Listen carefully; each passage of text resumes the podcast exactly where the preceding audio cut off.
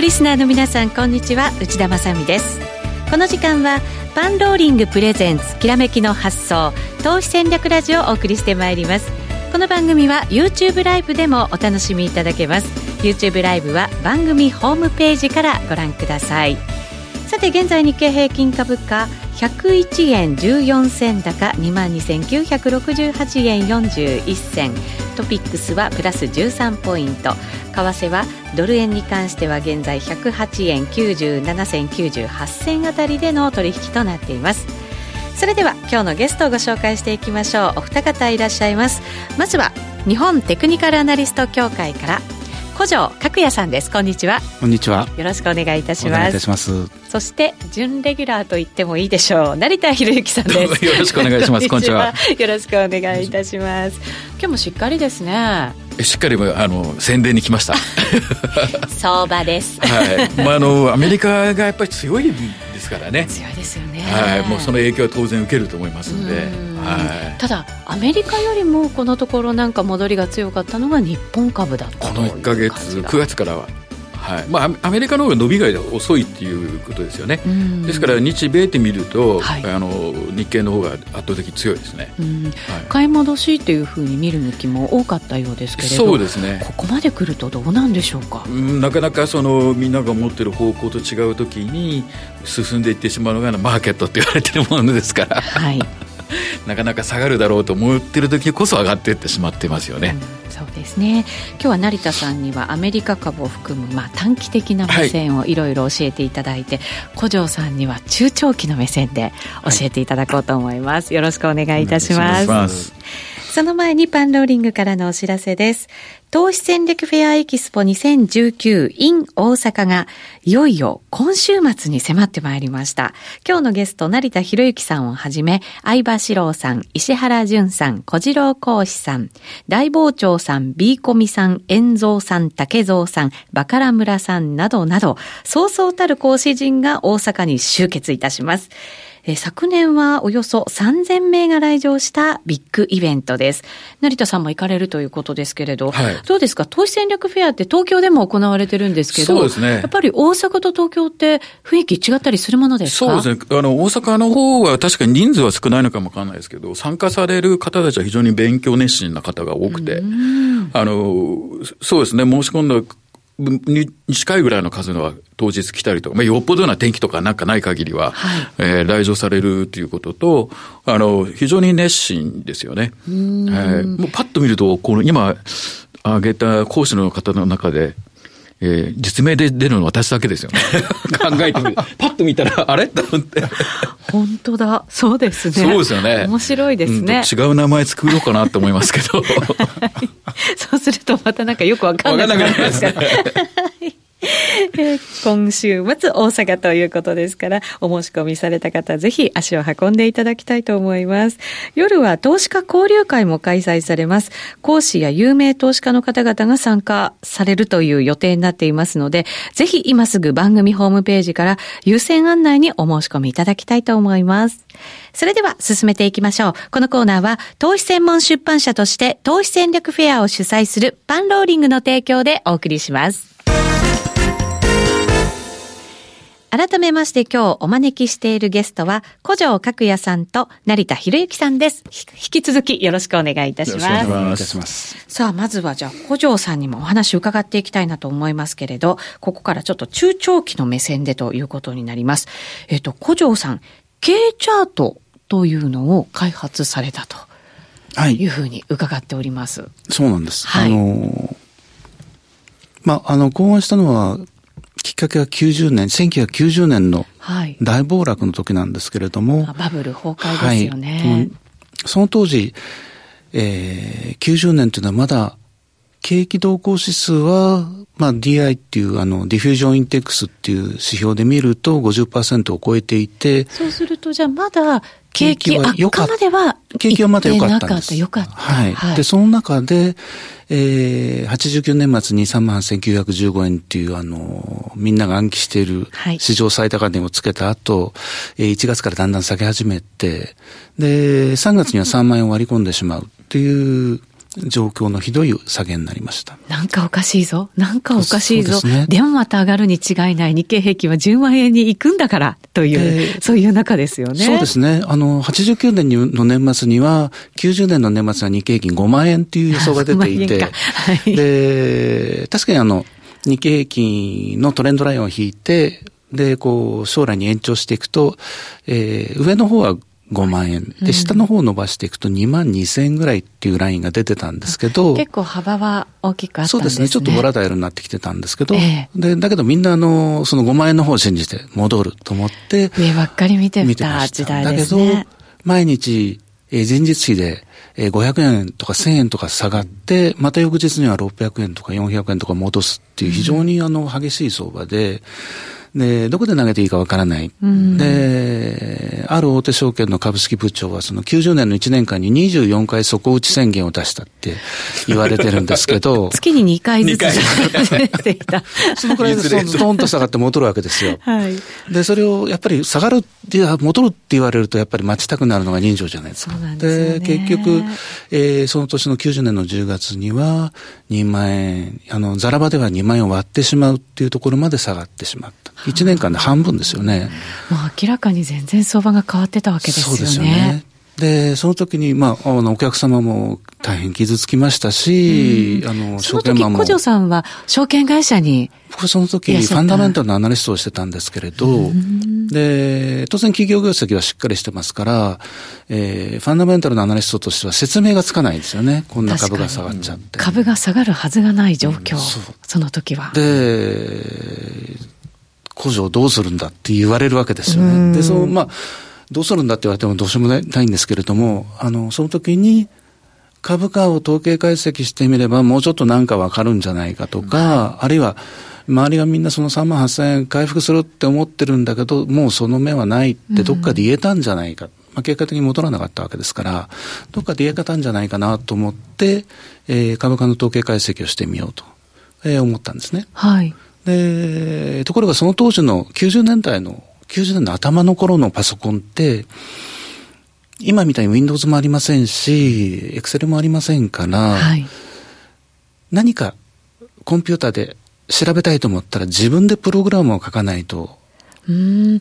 その頃って、チャートも多くの方が手書きとかされてた時代ですよね。そうですね。で、なので、まず、だからコンピューターのプログラムの仕方を学んで、はい、で、コンピューターってその当時のパソコンは、あの、四則演算しかできませんから、複雑な計算できないわけですよ。で、統計解析を、統計の数値を計算するのに、えー、四則演算の形に置き直してプログラムを組まなきゃいけないっていうんで、はい、えー、統計学の入門書を読んで、えー、で、結局3年ぐらいかかって、そのろうそくを書くプログラムから統計を計算するプログラムから全部作って、3年経ってからようやっと傾斜跡がつくの見られるようになったんですけど、で、振り、翻ってみると、3月に3万円割ったところでもう3万8000の時代には戻らないっていうことが出てたんですね。いろいろ勉強されて、で、そのャートを見られるようになった時には、うん、もうこんな前に随分株価は、あの、もうダメなところができてたんだと。そうですね。あの時に、3万円で投げていたら、その後、えー、92年には1万4000ですか、うんはい、まで下げちゃうわけですから、もう本当に傷は少なくて済んだんですよね、結果論ですけど。あの、結構この相場の世界では、ファンダを重視する方、テクニカルを重視する方って、あの、本当になんかこう、真っ二つに分かれるところがあって、時々バーサスみたいな感じに な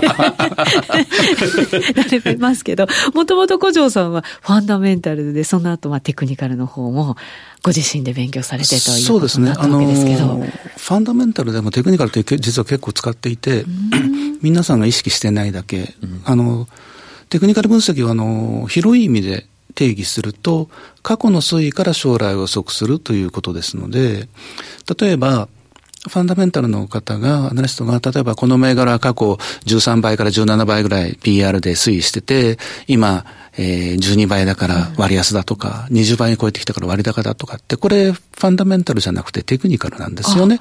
まあ確かにそうですね。言われてみれば。PBR が1倍割れだから割安だとか。これはファンダメンタルですけど、うん、PR って、あの、合理的な水準、こうあるべき水準というのはありませんから、はい。ですから、今が割安とか割高っていうのは過去に比較しているわけじゃないですか。はい、あれテクニカルなんですよ。うんそうか、知らない間に組み合わされてたんですね。そうです。多くの人が知らない間にテクニカルを使ってる。そうですね。もう当たり前だと思って考えてましたけど、そこはテクニカルなんですね。そうです。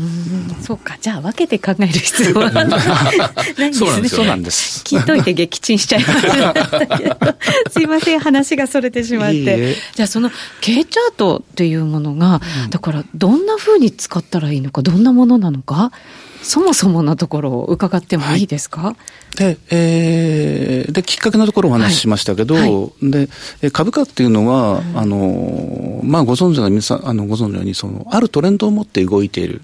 はい。で、数学的に回帰直線っていう、あの、数学的に引くトレンドラインがあるんですけど、うん、それを引いてみると、大体その、回帰直線の周りで株価って動いていて、で、ある時そこから離れるんですよ。うん、で、離れ出すと、こう、もう元のところに戻らないんですね。へトレンドが転換された。そうです。ということになるんですね。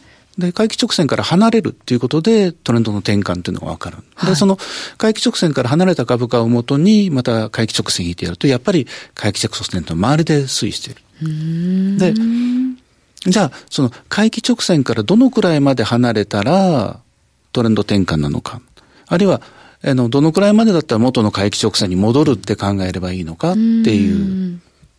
もし回帰直線に戻るんであれば、離れたとこっていうのは絶好のそのトレードポイントになるし、ね、もし離れてしまうっていう状況であれば、過去のポジションは畳んで新しいポジションを取り直さなきゃいけない。はい、で、このえー、どこまで離れたらトレンド展開になるのかならないのかっていうその境目のところはすごく重要な。はい。ポジション逆になりますから。そこが分かれば、いち早くポジションを持つことができる。手締まうことができる。そうですね。ですから投資の参考にすごくなると思って、はい、そのレンジを計算しようとしたのが K チャートなんです。ほう。そうすると相場の転換点を見極めることができるチャートが K チャート。そうですね。ということになりますか。それをあるいはその、えー、トレンドが続いているのか、うん、続いていないのかっていう。そうですね。うん、24回底打ち宣言をね、した時だって本当はトレンドが続いてたわけですよね。そうですね。そうですね。うん。下降トレンドって始まってたわけですよね。そうですね。うん、確かになんか足元だけ見てるとなんとなく変わったように見える時でも中長期で見てしまうとそこは止まってなかったよねっていうことって結構あったりしますよね。そうですね。あと反対に大きくそのトレンドが変わる時点でもその変わり始めって小さい動きから始まるので、わ、はい、からないですね。どこまで離れたら、うん、例えば下げ止ま、大底をつけたの、うん、あるいは天井をつけたの？っていう、その、判断の基準って、すごく難しいじゃないですか、はい、で。それを何とかしたかったっていうことですね。うん、で、この見方でいきますと、あの、よくボリンジャーバンドとよく似てるって言われるんですけど。上と下に、こう、バンド。まあ、バンドって言ったらボリンジャーバンドになっちゃうのかな。線があるわけですよね。ねはい、ボリンジャーバンドが一番あの、あの、基本になるのはプラスマイナス2シグマというラインになります。はい、移動平均から、えー、標準偏差2倍を足したり引いたりするんですけども、えー、この K チャートの場合ですと、あの、プラス2シグマは赤い実線で、で、マイナス2シグマの紺の実線で引いてるんですけれど、えー、比較してみると、ボリンジャーバンドっていうのは、下降局面ではプラス2シグマの赤い線がほとんどそこには到達しないし、はい、上昇相場ではマイナス2シグマの線にはほとんど到達しないことが多いんですけど、K チャートの場合ですと、上下のバンドはあの両方とも絡んでくる。上昇相場でも、あの、水色の、えー、加減の帯が効いてきますし、はい、下降相場でも上の上限のピンク色のバンドが効いてくる。ということで、えー、トレンドの転換が分かりやすくなっています。そうですね。転換も分かりやすいですけど、うん、その押し目買いであるとか、うん、あの、追加で売ったりとかするのにも分かりやすそうな感じがしますよね。ね上下が効くということは。で、あと、その、当然これでもあの、K チャートでもそのトレンドの転換っていうことが起こって、はい、えー、バンドを連続して、例えば水色のバンドを連続して押し下げるとか、うんえー、これは下降トレンド入りのし、あのー、暗示するわけですけど、あるいは、えー、上のピンク色の帯を連続して押し上げる。これは底打ちを暗示するんですけど、え、これを、日足、週足、月足でそれぞれ書かせて比較してみるとですね、例えば、月足はまだ下根県の水色のバンドのところでうろちょろしてるんだけど、そのあたりで陽線がちょこっと一本出たぐらいなんだけど、冷やしの方はピンク色のバンドをどんどんどんどん押し上げてるとか、はい、っていうのを組み合わせてみると、あ、もうそこ打つな、とか、徐々になんか予兆が出始めるわけですね、すね。動きに。あるいは月足が真ん中のえー、回帰値っていうラインを緑色の線引くんですけど、そのあたりでうろちょろしてても、日足が例えば水色のえバンドをどんどんどんどん押し下げてきたとかっていうと、うん、月足もこの後調整かなっていうようなことが分かるように作られているうん、なるほど。そうすると、ボリンジャーバンドとこれ比べると、その、えっと、より確率が高く値動きが分かるっていうことになるんですかね。うんそうですね。はい、あの、ボリンジャーバンドは、あの、標準偏差ですから、えー、平均、まあその正規分布の考え方から言えば平均値を中心としてプラスマイナス2シグマの間に96%ぐらい入るって言われてるんですけれども、はい、実際にその過去の相場をとそのボリンジャーバンドの位置、バンドの幅をこう比較してどのくらい外れるか、あの、そこのバンドから逸脱するかっていうのを計算してやると、実はあの、15%ぐらい外れてしまう。ボリンジャーバンドの中には85%ぐらいしか入らないんですね。これバンドウォークでトレンドが出てる時って、バンドの外に出ちゃいますよね。そうですね。それはだから抜かしちゃうっていうことになるんですね。それは外れてるわけですよね。で、えー、同じようにその K チャートで、K チャートっていうのはその下の水色のバンドの下の端から上のピンクのバンドの上の端までの間に95%の確率で入るように計算されてるんですけれども、はい、これは過去の長い時系列でバックテストをかけてもちゃんと95%入るっていう。で、5%だけ外れるということが分かっているので、はい、えー直接ボリンジャーに言うと怒られるかもしれませんけど、うん、ボリンジャーのより僕のが当たるっていう。成田さんは、ボリンジャーさんもよくご存知なんですよね。そうですね。まあ、あの、転換っていうか、まあ、その位置ですよね。価格とそのバンドの位置を見たいっていうことと、彼はあのオプショントレーダーですから、そのボラタリティの変化ですよね。それをもともと、その、なんかこう、視覚化しようと、計算値じゃなくて。で、それで始まったのが実はボリンジャーバンドで、バンドでトレードするって観点はもともとなかったんですよね。ところがなんかみんながその、本当今、小城さんが言ったように90何パーセントに入るからとかいうことで、逆張りだみたいなのが流行った時期があったんですよ。はい。今だにそう使ってるんじゃないですかまあ、そういう多いとも聞きますけど、本人はそういう意思は全くないですよね。はい。そうすると、じゃあ、K チャートの方がよりトレードに、えっ、と、特化したという感じになってくるんですかね。そうですね。統計的な観点が非常にしっかりしているので、えその、その、先ほど言ったその5%のラインから外れていくってことはもう変わってるわけですから、何、ん、かが起きてるってことですよね。それがもう一見してすぐわかる。はい。という、その本が来て、で、これ出すでしょうって話になって、うん、で、まあ DVD が出たっていうことですよね。はい、なるほど、なるほど。古城さんの DVD ですね。そうなんですよ。はい。そこに行ってくださいましたが、ありがとうございます。後ほど宣伝させていただこうと思いましたが、今入れちゃいましょう。はい。古城さん、その K チャートについての、えっと、解説 DVD が、ほやほやが出たばかりと。はい。いうことですね。えっとそうですね。店頭に並ぶのは来月なのかしら。そうかそうか。まだ来月なんですね。はい、まあ、受け付けてるんで、あの、うん、えー、あの、今から申し込めばすぐ来るっていう近いです、ね、実はまだ僕もその出来上がったやつを 昨日見たばかりなんですけど。本当にほやほやですね。はい、で、あの、まあ、あの、面白いアイディアだと思っていて、で、実は K チャットっていうのは、あの、えー、経済指標にも使えたり、あるいは、あの、仮想通貨にも使えたり、いろんなものに使えるので。経済統計にも使えるんですか、うん、はい。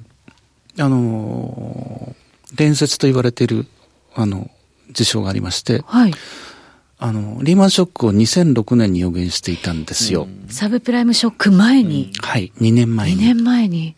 へえ。2006年の7月に、あの、アメリカの住宅と、あの、着工許可件数っていう統計があるんですけど、はい、その統計が異様に少なくなってる。うん、で、で、経営チャートで見ておかしい。で、これは何かあるって、私が一人で大騒ぎしてたことがあって、誰も信用してくれなかったんですけど、で、結局2年後にあの、形になって、結局住宅産業が、メタメタになっちゃった、なっていたっていうことが分かったんですけど、で、そういうようにあの、クラッシュとか、あるいは冒頭とかを捉えるのは非常に得意なんですね、経営者とって。で、えー、それを皆さんにご紹介したかったんですけど、それまではあの、私、証券会社に属してたので、でですからその、私のその、会社のお客様とかには説明してましたけど。ノウハウをなかなか外に出すことが難しかったんですね。そうなんです。で、リタイアしまして、はい、で、ちょっと年数も経ちましたので、えー、もうそろそろいいかなっていうのと、うん、パンローリングさんにいいお話をいただいたので、この際、あの、解説ビデオを作ってみました。もともと K チャートがそのバブル崩壊後に、うん、あの、古城さんがね、考えられて、うん、でも、その、やっぱりバブル崩壊ってすごくお客様にとっては大変な時代だったわけですよね。ね。だから、それが前もってもしかしたらわかるんであれば、うん、もっとお役に立てたのにっていうね、気持ちが込められていて、そ、れがリーマンショック前に本当は分かっていたと。うん、今後だとやっぱりボラティリティがね、大きな時代に入ってきてると思いますので、そういうものをぜひ役立ててほしいですね。そうですね。まあ、あの値段高見るとね、その本体価格3800円というのは高いと思われるかもしれませんけど、万が一の時に失うものを考えたら、決して高い買い物ではないと思うので、リスク管理のためにぜひ一度見ていただきたいと思います。はい。えー、お申し込みはもう今月から始まっていて、発売は来月。そうですね。もう、はい、早々にもということになりますね。えー、だんだんその、えー出来上がってきてると聞いてますので、はい、結構早い時期に配送はできるのかなと思います。はい。はい、ぜひ投資に役立てていただきたいと思います。その DVD と合わせて本も出てるんですもんね、もともとは、はい。はい。そちらの本も読んでいただいて、ね、合わせて DVD もご覧いただくと、より一段と理解が深まるんじゃないかなと思いますけれども、ね、はい。DVD だと本にはなかなか載せられなかったビジュアル面でもいろいろフォローができることになりそうですよね。そうですね。本の方はあの、えー、テクニカル分析とはどういうものかっていうところから、あるいはその相場ってどういうものなのかっていうところから話を始めているので、うんはい、えー、どちらかっていうとテクニカル分析の入門書みたいな形になっていて、うん、あの、K チャートそのものでは必ずしもないので、うん、K チャートについては DVD の方をご覧いただいた方がよくわかると思います。なるほど。合わせてぜひ、えー、DVD もご覧になっていただきたいと思います。えっ、と、この古城さんのオリジナルチャート、K チャートというのも使ってみたいと思われる方もね、すごく多いんじゃないかなと思うんですけれど、これ、パンローリングのアプリ、カスタムチャートで無料で使えるようになっている。あの、実はパンローリングさんにあの本が出るときにですね、はい、あの、新しいテクニカル手法をいくつも本の中に紹介したんですよ。で、それが普通のあのところでは見られないので、はい、で、パノーリングさんにお願いして、これ見られるようにできないってカスタムチャートの中に取り入れてもらって、その一つとしてケーチャートも入れていただいたと。なるほど。えー、ただで見られるってすごいですよね。そうですよね。いいんですか、小城さん。ただで。お得すぎて。まあ、あの、かっこよく言えば、あの、初見会に長くお世話になったので、恩返しということで、皆さんに使っていただければと思ってありがとうございます。詳しい分析の仕方は DVD で、ご覧になっていただいて、はい、お役立ていただきたいなと思います。